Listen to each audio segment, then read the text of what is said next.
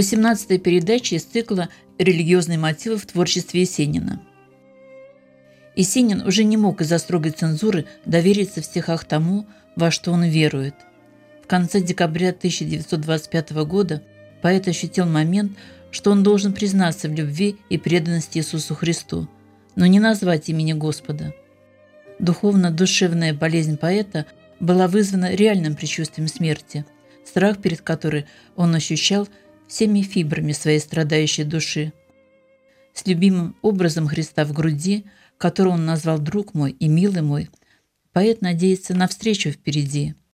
Грядущее свидание в загробном мире – последний прижизненный момент откровения поэта-мыслителя. «До свидания, друг мой, до свидания. Милый мой, ты у меня в груди. Предназначенное расставание обещает встречу впереди». До свидания, друг мой, без руки, без слова. Не грусти и не печаль бровей. В этой жизни умирать не ново, но и жить, конечно, не новей. В своих произведениях Есенин своими устами передал божественное откровение. Как если бы тогдашний всемирный кризис был бы не кризисом всего человечества, а кризисом самого Всевышнего. Господу Богу понадобилось открыть всем людям мира – а не только России, предельно много. Речь идет о четырех священных целях, изложенных выше. Изложенных выше. К этому можно добавить священный призыв к миру, с которым две тысячи лет тому назад уже обращался Христос. Его путь – путь богосыновства и братства всех людей – не привел к этому. С конца XIX века Германия, Англия, Франция, США быстро наращивали военную мощь, готовясь к войне – они и Россию втянули во всемирную авантюру, следствием которой стала революция. Три образа Иисуса-младенца, Бога-матери и русского монастыря были доминантами духа и души Есенина. Они были первичными, главными, определяющими мудрости Есенина. Даже поэзия не была для него последней целью, ибо она преодолевается теургией. Считая себя теургом – Есенин шел по воздуху, и перед его взором пляшет буйственная Русь. Более всего, любя свою российскую родину, Есенин сумел воспринять необходимость ее преображения, нравственного воскресения. Поэт призывает с путей утопии коммунизма и буржуазного либерализма к серьезному, строгому познанию мира и России. Он проводит мысль о примате простоты и легкости в жизни – о необходимости принимать все, что есть на свете. Любовь к родине по Есенину есть одновременно религия и философия национального достоинства русского человека. Именно воскресение духа есть то новое для России, о котором Есенин решил умолчать в своем пресмертном слове.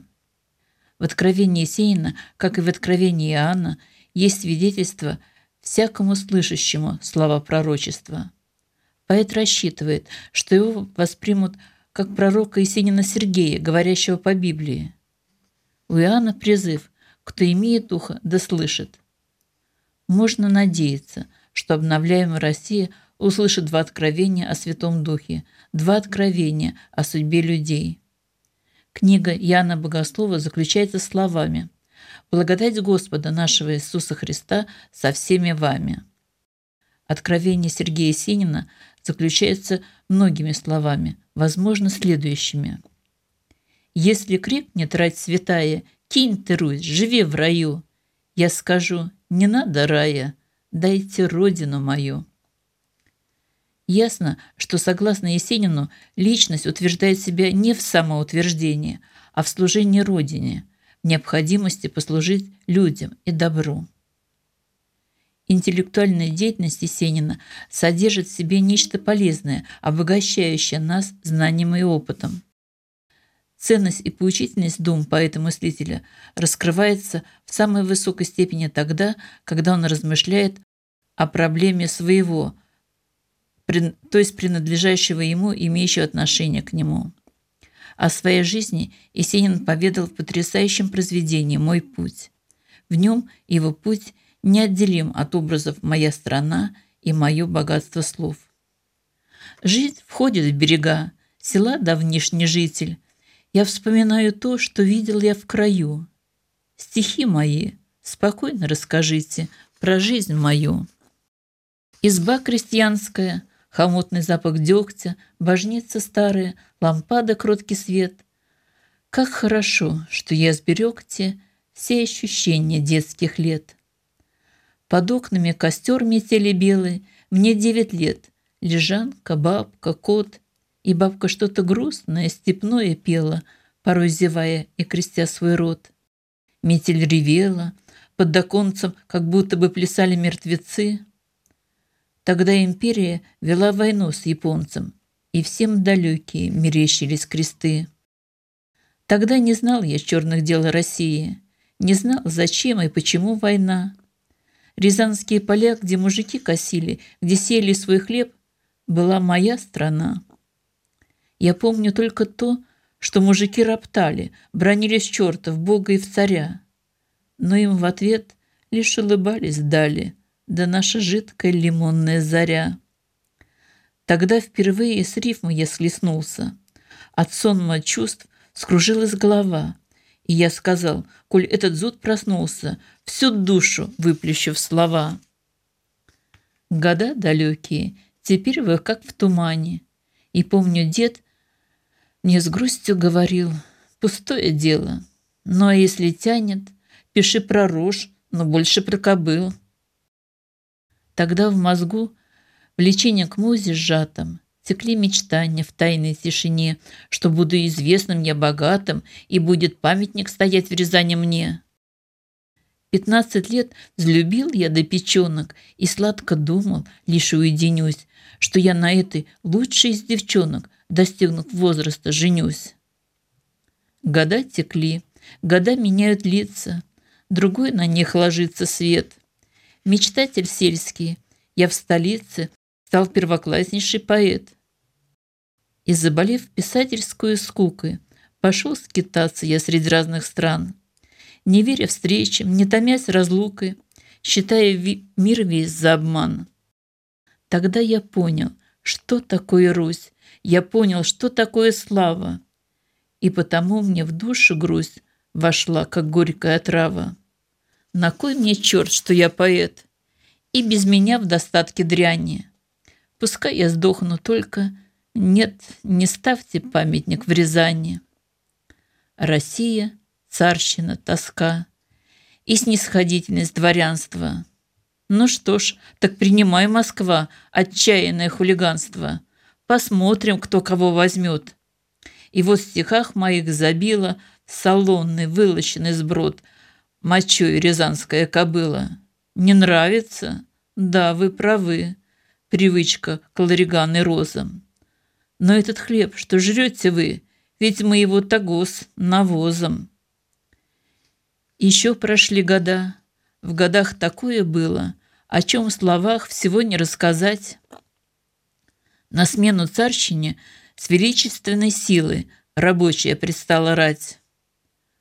Устав таскаться по чужим пределам, вернулся я в родимый дом – зеленокосая, юбчонки белые, стоит береза над прудом.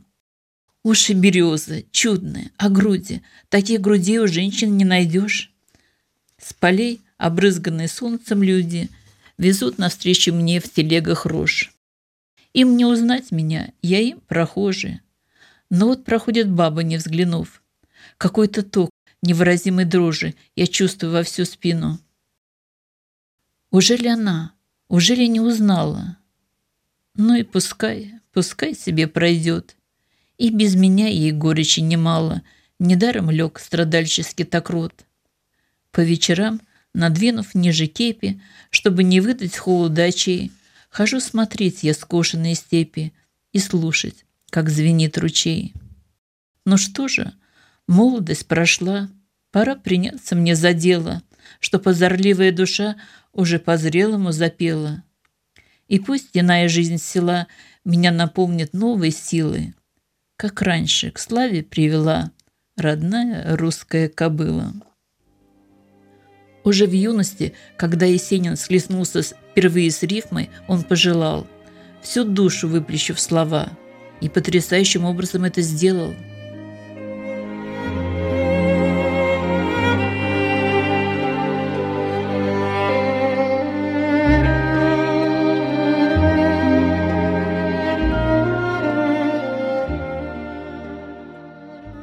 все же поэзия для Есенина не самое главное.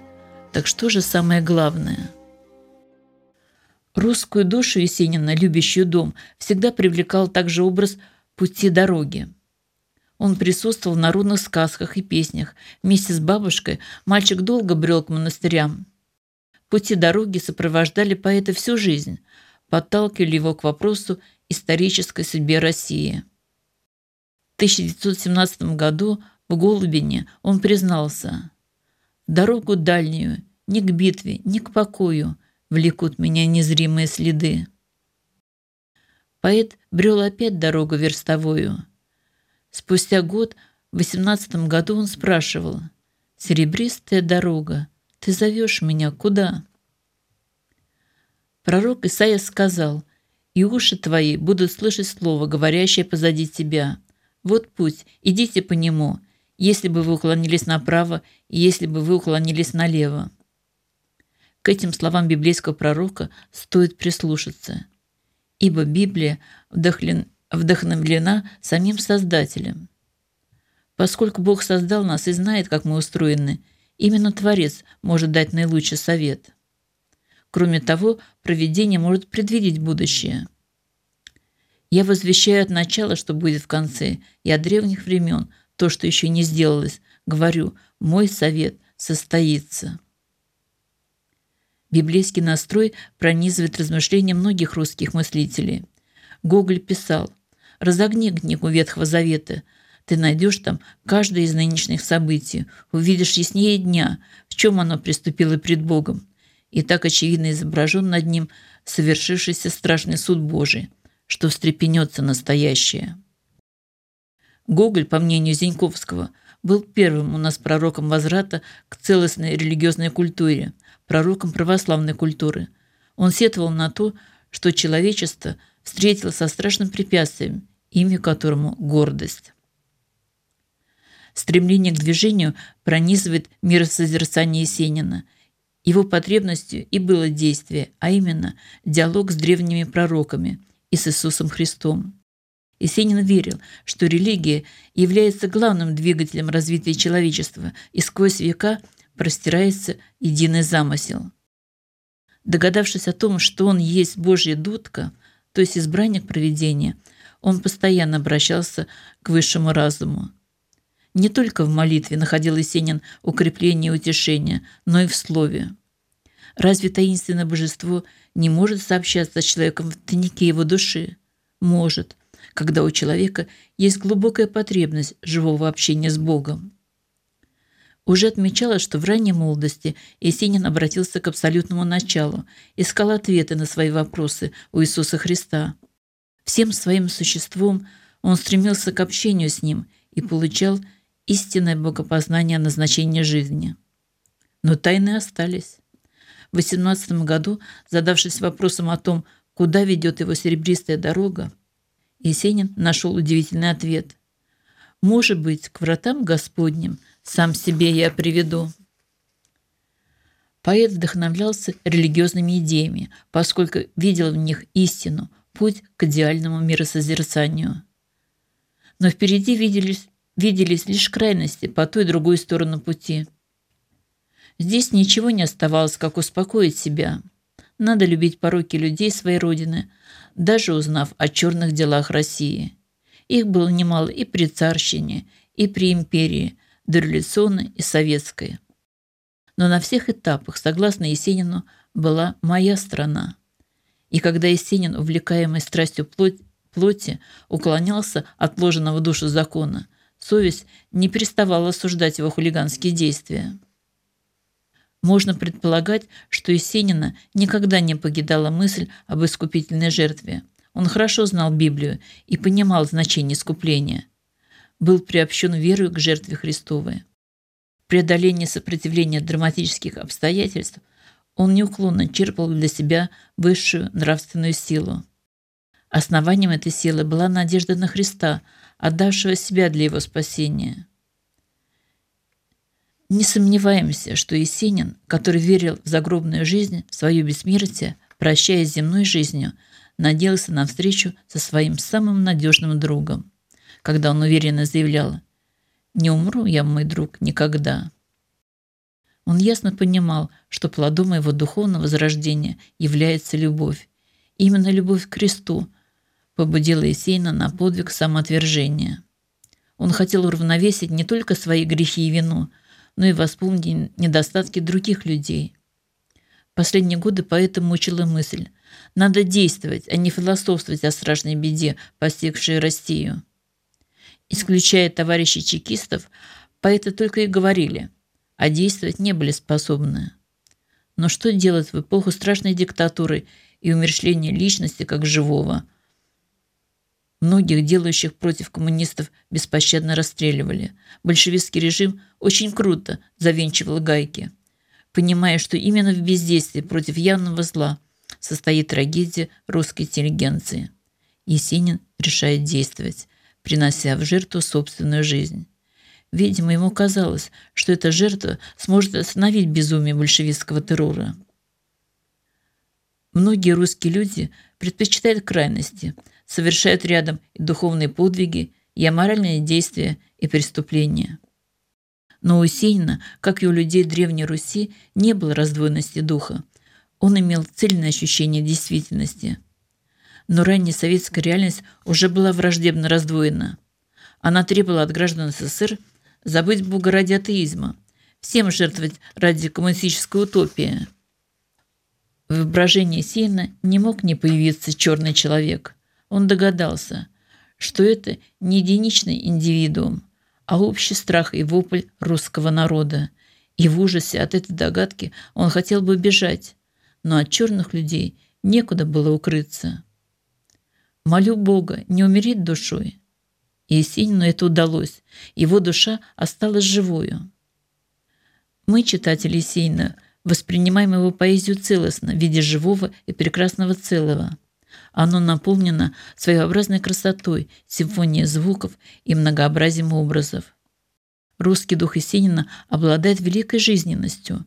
Живую силу носит в себе и русский народ, образовавший из себя духовное целое, благодаря своей истории, своего призвания и своей национальной культуры.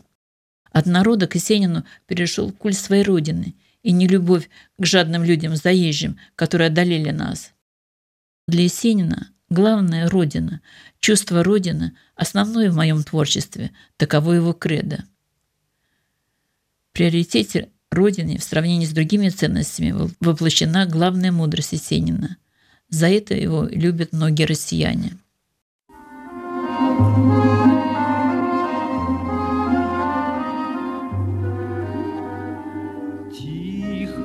Струится река серебристая В царстве вечернем зеленой весны Солнце садится за горы лесистые Рог золотой выплывает луны.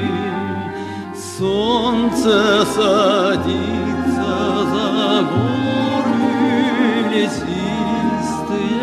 Рог золотой выплывает луны. Запад подернулся лентою розовой, Пахарь вернулся в избушку с полей. И за дорогою в чаще березовой Песню любви затянул соловей.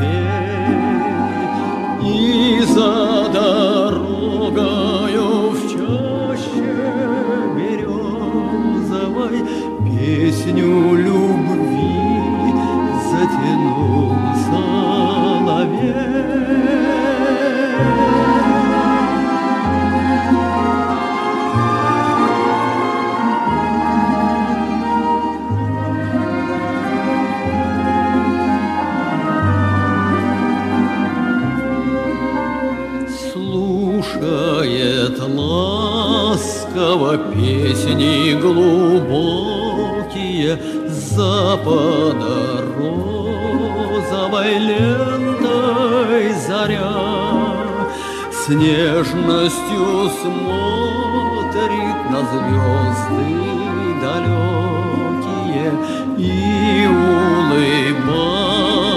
Улыбается небу земля.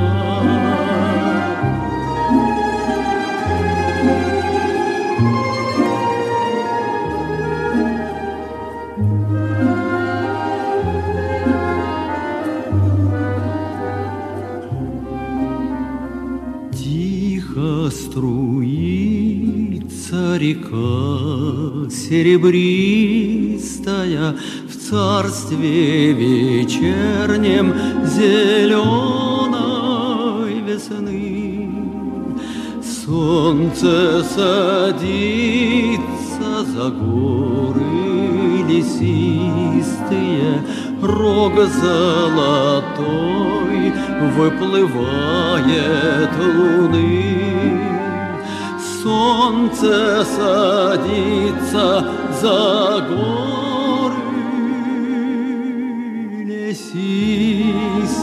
лесистые, Рог золотой выплывает луны.